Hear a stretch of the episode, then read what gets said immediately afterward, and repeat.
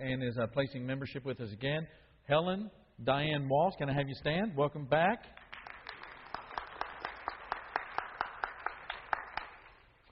And uh, I know that you'll, you'll welcome her back tonight after we're, we're dismissed. I want to continue the story. We read these words. Verse 25 About midnight, Paul and Silas were praying and singing hymns to God, and the other prisoners were listening to them. Suddenly there was such a violent earthquake that the foundations of the prison were shaken. At once all the prison doors flew open, and everybody's chains came loose. The jailer woke up and when he saw the prison doors open, he drew his sword and was about to kill himself because he thought the prisoners had escaped. But Paul shouted, Don't harm yourself, we are all here. The jailer called for lights, rushed in, and fell trembling before Paul and Silas. He then brought them out and asked, Sirs, what must I do to be saved?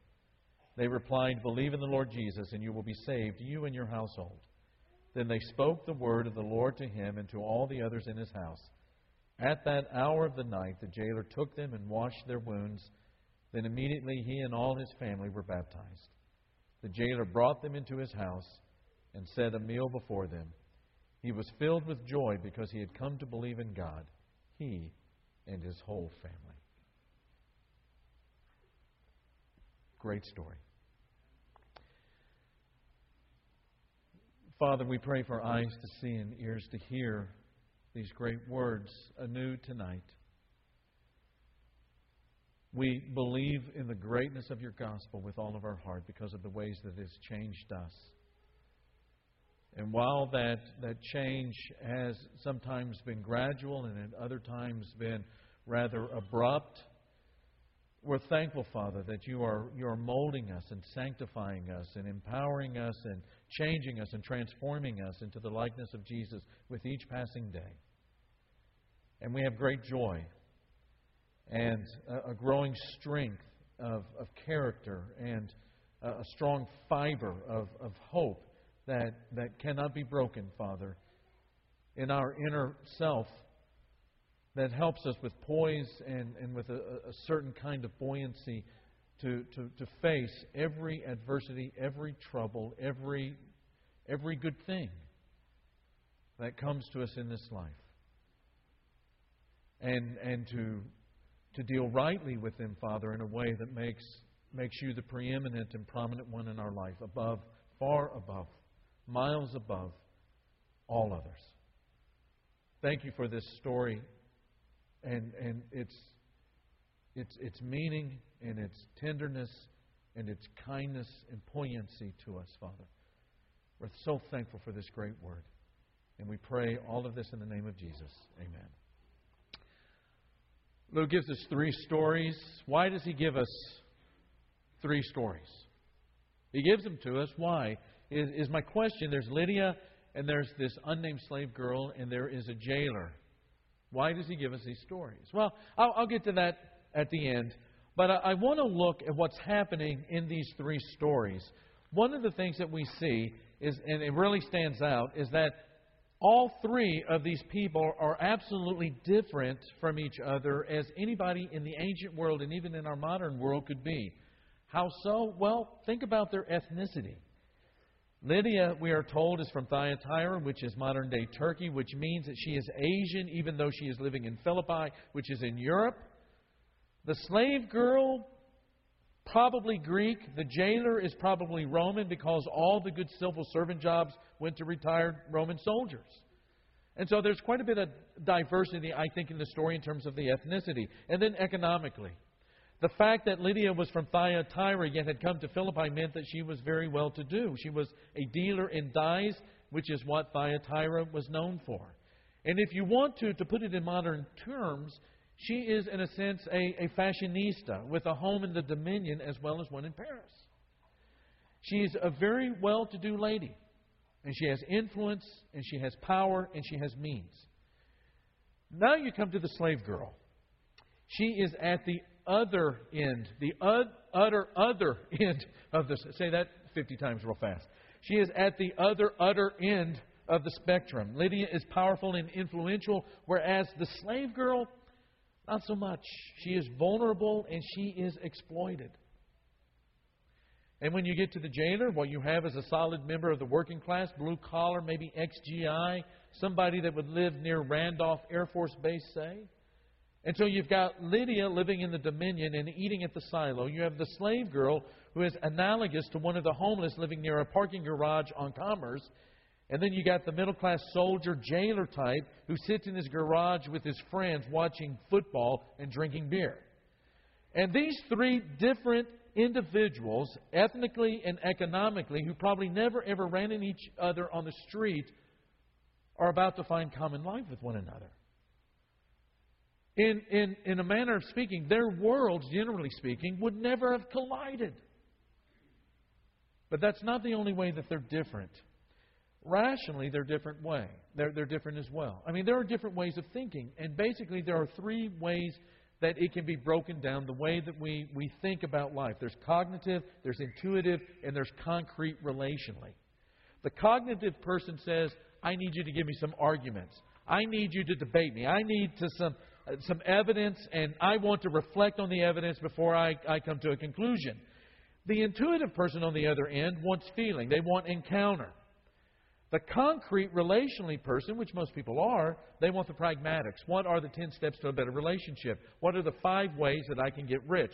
What are the, the three ways that I can end an argument? Concrete, relational people want the pragmatics. Now, think about Lydia and what we're told by Luke in Acts 16 about Lydia. She wants academics and she wants arguments and she wants reflection. The slave girl needs a powerful emotional encounter. She's not in her right mind. You can't quite have a discussion with her. The jailer is like most of the people that you're going to run into in San Antonio. He is impatient with academics, turned off by emotions. He's the kind of guy that justifies not going to church with the statement, I'd rather see a sermon than hear one. But their difference spiritually, uh, or, or spiritually, spiritually speaking, is where they begin to find that common ground. Lydia is spiritually empty. She has achieved something that even today, in most parts of the world, is, is very difficult for a woman. Luke describes her in 1614 as a worshiper of God, which meant that she was a Gentile that had turned from her pagan roots. And they began to meet with Jews and to listen to the Scripture and had begun to seek God. And any person who turns from their roots like that I mean, you think about the kind of the violence they're doing to their heritage. For a person to turn from their roots like that, they're seeking something to fill a spiritual hole that is in their soul. She's affluent, she's influential, she's powerful, she's in control. She can buy whatever she wants. She doesn't have to think about it. She never goes hungry. She can take care of the bills, but something else is missing. Slave girl is the opposite of sorts. Where Lydia is probably a pretty controlled person, the slave girl is out of control. Look at Acts 16 16. Once, when we were going to the place of prayer, we were met by a slave girl who had a spirit by which she predicted the future. She earned a great deal of money for her owners by fortune telling. Now, that's not exactly what the Greek text says. It literally says that she had a spirit of Python. In Delphi, there was a temple of Apollos where the oracle of Delphi lived, and he could predict the future. And the temple was guarded by a giant python. And in those days, when you came upon a person like this girl who would speak wildly and make predictions, you would say that that person had the spirit of a python. And her parents, uh, you, know, just in, in kind of thinking about what was happening in the ancient world, her parents probably sold her into slavery because of her wild behavior. She has owners.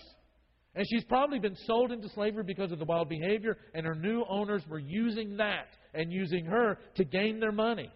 In other words, they were kind of pimping predictions of the future. And when Paul and Silas encounter this woman and hear what she has to say, they know that she is possessed by an evil spirit. She is, in other words, because of that spirit, in utter torment.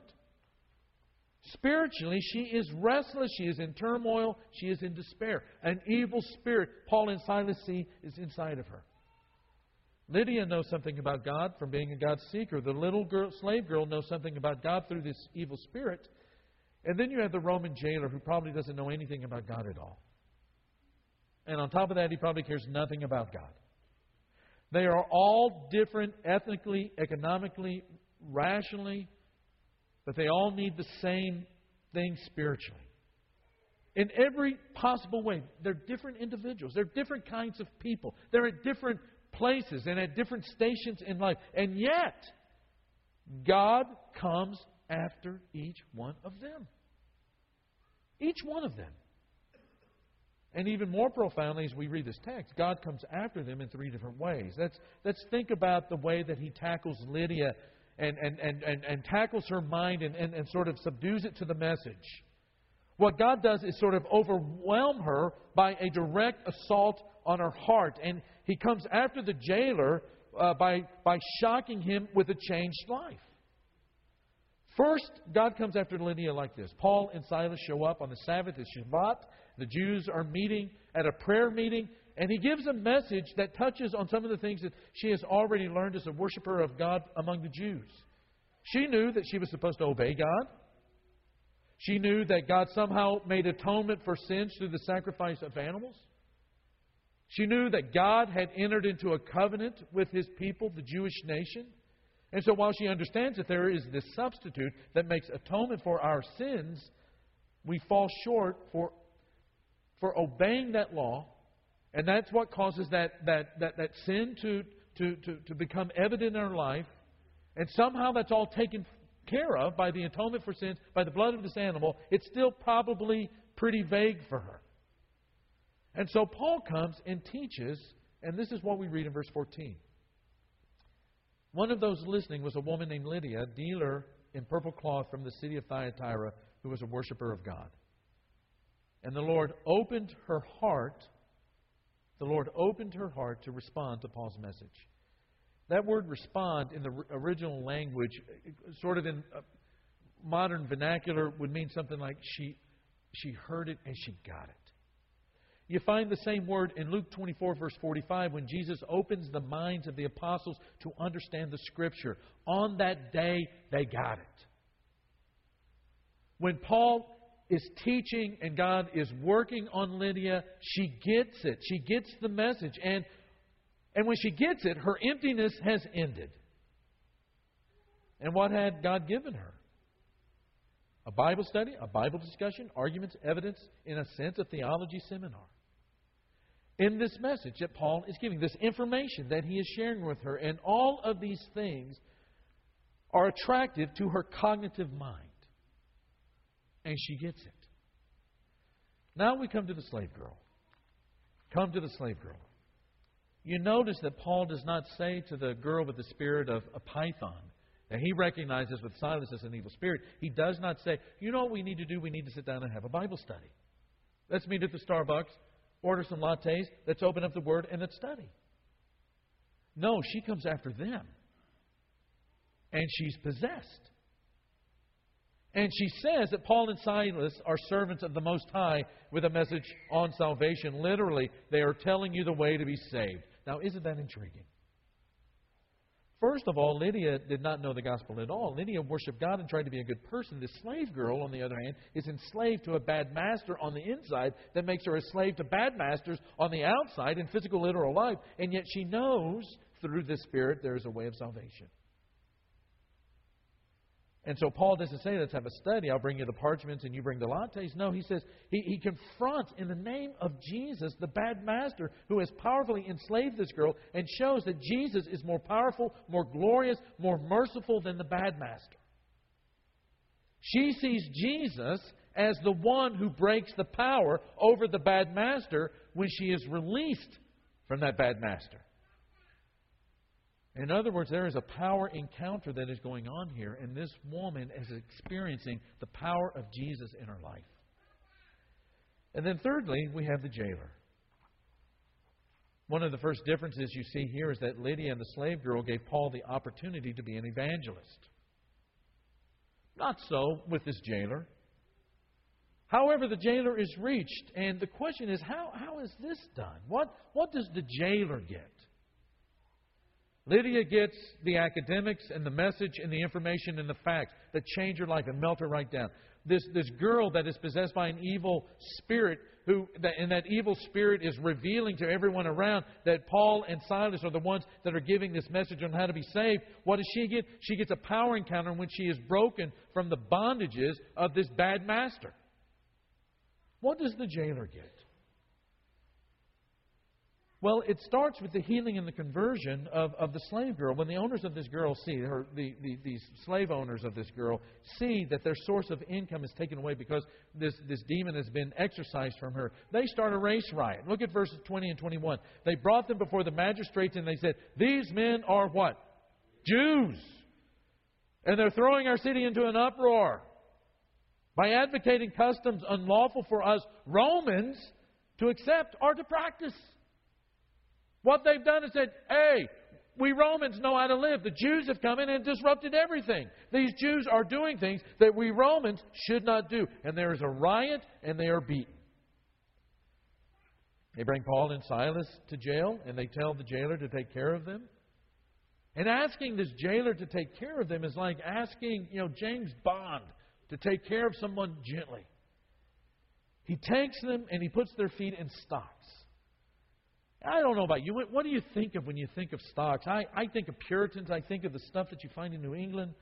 I think of, you know, a pilgrim, you know, with his hands and his head through pieces of wood. This was actually, in the ancient world, a pretty painful thing for a person with short legs because the holes in the wood were often very far apart. And in some ways, you know, it was a form of torture. So why did he do it? He wasn't told to do it. I don't know. The text doesn't say. Maybe it's because he's a bit of a racist as well. Maybe he wants to score brownie points with his boss for going the extra mile. But then there are two things that happen. The first is that Paul and Silas, and to me, this is, this is one of the passages that I think about in Acts probably more than any other passage. Paul and Silas, in, in the middle of, of, of this, this, this, this racial tense situation, in prison, feet in stocks, far from home, no advocates. You can't imagine probably a situation that would be worse for anybody than for Paul and Silas right now. You know what they're doing? Worshipping. It'd be understandable if they were praying. Lord, Lord, Lord, Lord, help me, help me, help me, protect me, protect me. Help me escape. They're worshiping God in the middle of the night. When have you experienced something that was completely troubling to you and even maybe painful to you physically or, or, or, maybe even emotionally and felt in that moment the desire to sing, Holy, Holy, Holy? Paul and Silas are worshiping God in the middle of the night, and this jailer hears this. He has probably, in fact, I know he has never seen someone, a couple of guys in that context, with joy so deep that they can worship and sing in torture. Where does joy like that come from? Where does joy come from for a lot of people? Well, for a lot of people, it comes from a lot of places. But you take the health away, and there is no joy. Uh, Randy Thompson and I uh, uh, walked into a coffee shop the other day, and there's a barista there that, that I've known for for probably ten years, and uh, I don't even know what her name is. Uh, but but when I come in, she knows what it is that I, I want to uh, drink, and we chit chat. And and talking. A very nice, very nice woman. And uh, Randy and I were talking about something, and I said, you know, money can't buy you happiness. And she said, you know what? I'd like to give it a shot. There's a lot of joy that you can get from a lot of different means in the world, but take away, say, your health. And there is no joy. Or you take away the security. You take that security away and there is no joy. You take the love away and there is no joy. Or you take a person away and there is no joy. So, really, deep down, what, what is going on here? Well, the jailer is witnessing people with joy so deep that not even torture can take it away from them. The jailer is witnessing people with joy so profound and so deep and so integral to their, their, their life and their everyday that not even torture can take it away. I want to be like that. And then the second astonishing thing takes place an earthquake. it was law among these jailers that if prisoners escaped, that his life would be forfeit. And he tortured these guys, and he realizes that the chains have been broken. And what are you going to do if the chains are broken, the doors fly open, and you can get away from a guy that is causing you a lot of pain? You're going to get out, right? And he knows this. This is what he anticipates. So he starts to fall on his sword. But Paul and Silas decide to stop him, and they tell him that no one is left. You know what they've done there? Paul writes about it in the 12th chapter of Romans. They've not been overcome by evil, but they've overcome what? Evil with good.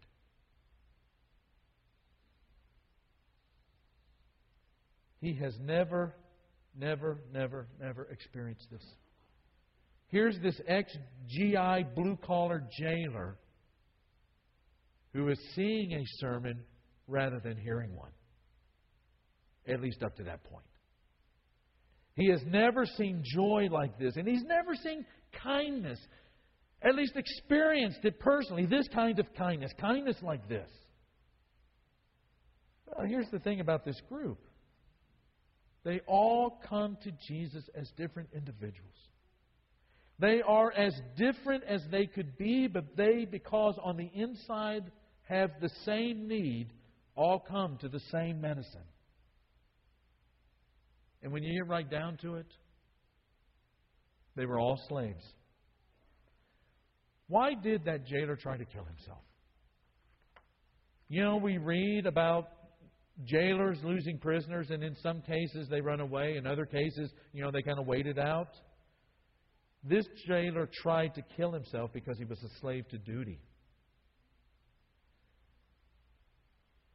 He was as much a slave as that girl. Now, listen. When this guy realized that the one thing that gave him his identity was gone his duty, his performance of his duty in that prison, when he realized that the very thing that gave him his identity and gave him his structure and his, and his definition in his mind, when all of that was gone, he had nothing to live for. But now he is in the presence of people who had significance, even though everything had been taken away from them. And they had been tortured. And they had been, been thrown in prison because of a kindness shown to a demon possessed, evil spirit possessed woman.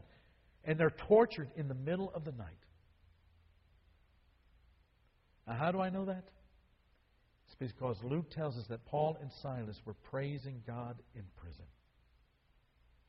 He is in the presence of people who had significance, even though they were in straits. They were praising God in the night, in the dark, in the stocks, in prison. They had joy because they had made God in all of His beauty and all of His mercy and love and kindness and revelation to them their supreme good in the world. And even though everything else was taken, they still had that treasure that nobody could take from them. And for that, they praise God. So, what does this tell us about the gospel? Well, it helps us to understand how the, the gospel is a power. The gospel really is able to move in every person's circle with power to change their lives. I think about the power of the gospel in my broken Portuguese living in Brazil. We saw, uh, we saw a, a, a senior executive vice president of one of the largest banks in Brazil become a member of the Lord's church. Out of 20,000 employees in this nationwide bank, he was employee number 14. And the gospel moved into his life in such a way that it changed him. We saw a, a cook who was had had no formal education whatsoever. He looked like Mike Tyson, you know. He and he and he, he acted a lot like Mike Tyson in his early life. His his Portuguese was horrible. I spoke better Portuguese than he did, and I was a stranger and an alien in his country. And yet, God relationally was able to move into this guy's life and for, for people to accept him and to love him where nobody else in the world had. He had run away from home. He had, He, he, was, he, was, he was a thousand miles from home, living with people that were not his family and, and working for them and, and trying to adopt them, even though they would never adopt him. But he was adopted by the church because relationally, concretely, he became family. There was the guy in the, the, the video store who had the, the problem with, with pornography. And living in Brazil, one of the best places to get pornography was to be the owner, or not to be the owner, but to be a, a, one of the, the number one employee at, a, at, the, at the, the video store. And to sit down and for this guy to have a power encounter with Jesus where he was able to walk away from pornography in such a way that he never looked back but found joy in his heart was a tremendous thing. The gospel is a power that moves into any circle, culturally, ethnically, relation, whatever it might be, economically, and has the power to change people's lives. But then, secondly, the gospel brings everyone together. In San Antonio, the gospel brings people of all cultures and backgrounds and social status and economic status etc., etc., etc., together as a family. You know, there, there's so much that's made of race in this country, and I think it's the way we talk about it is so wrong. You know, we, we try to, to, to put away, to, to try to put away the way that God made us in order for us all to look the same. Listen, our church is not to be colorblind, our church is to be colorful. God made us black and white and brown and yellow, whatever color there might be out there of a human being. And the same with the way that we're educated and the way that we're, we're blessed socially and economically and all these different ways. God brings all of us together in all of the ways that we've been created, in all of the ways that we've experienced life, in all of the ways that we do life, and brings us together in, in His gospel to form one body, His church, the bride of Christ. The church family brings people together who would never have anything to do with each other in normal circumstances. Listen, I'm a preacher. The only way I can have anybody have anything to do with me is for them to go to church. but you think, you just, we have a smaller crowd on Sunday night than on Sunday morning, but think about Sunday morning, think about Sunday night, I don't care, but think about how different we are. Think about how different we are. And how, unless it was for the gospel, it, unless it was for, not for the gospel, how we would probably never run into each other. Especially in light of some of the distances that we drive to come into be a place. Uh, come to this place to worship God. What I wonder is when we when we come together and we recognize the power of the gospel in the body of Christ here at MacArthur Park, and we see, we see the power, how it's changed people. That, uh, and we know their personal stories. Sometimes we don't know everything, but we know enough to know that God really moved into their life and that they've made radical changes in their life. They, they were proud, arrogant people, and they've become humble and modest before God or they were wild and, and they were uh, reprobate in the way that they, they lived and dissolute in the way that they lived their life, and now they have self control and their, uh, their life is more ordered. Or they were chasing after things with all of their might, and they were greedy, and they were materialistic, and they, they, they, they were trying to stuff that God shaped hole in their heart with everything materialistic. And now they don't care about any of that stuff, even though God gives them the power to, to, to earn a lot. But now that's not their God. They give it away to their God's purposes because God is their treasure. I wonder when we come together and recognize just how different we really, really are, we perceive we perceive the power of the gospel in people's lives. And you know what I, I want to do when, when, when I see people's lives changed and I see joy streaming in, and I see hope erupting and blossoming in their life where there was hopelessness and there was addiction and all of these kinds of things. It makes me want to sing hymns even in the night. It makes me want to be able, with that kind of joy, to sing hymns in the middle of a long, still night where the end may seem, the dawn may seem a long ways off and the moments and the ticks of the clock to that dawning of a new day may be long and torturous, but because God is that treasure, has changed me and changed you. sing the hymns of praise. Some of our shepherds will be down here at the front. We're going to praise God right now for the power of the gospel in my life and in your life and in everyone's life. And in, in anticipation of the power of the gospel in the way that when we're faithful and, and we are good stewards of that gospel as disciples of Jesus of Nazareth and sharing that news with people wherever we find them in the ways that are appropriate for the life that they're, they're leading and the, the way that they learn, and anticipation of the way that it's going to change those lives, we want to praise God tonight. If there's any way that we can serve you tonight, our shepherds are going to be down here at the front. Let's stand and sing together.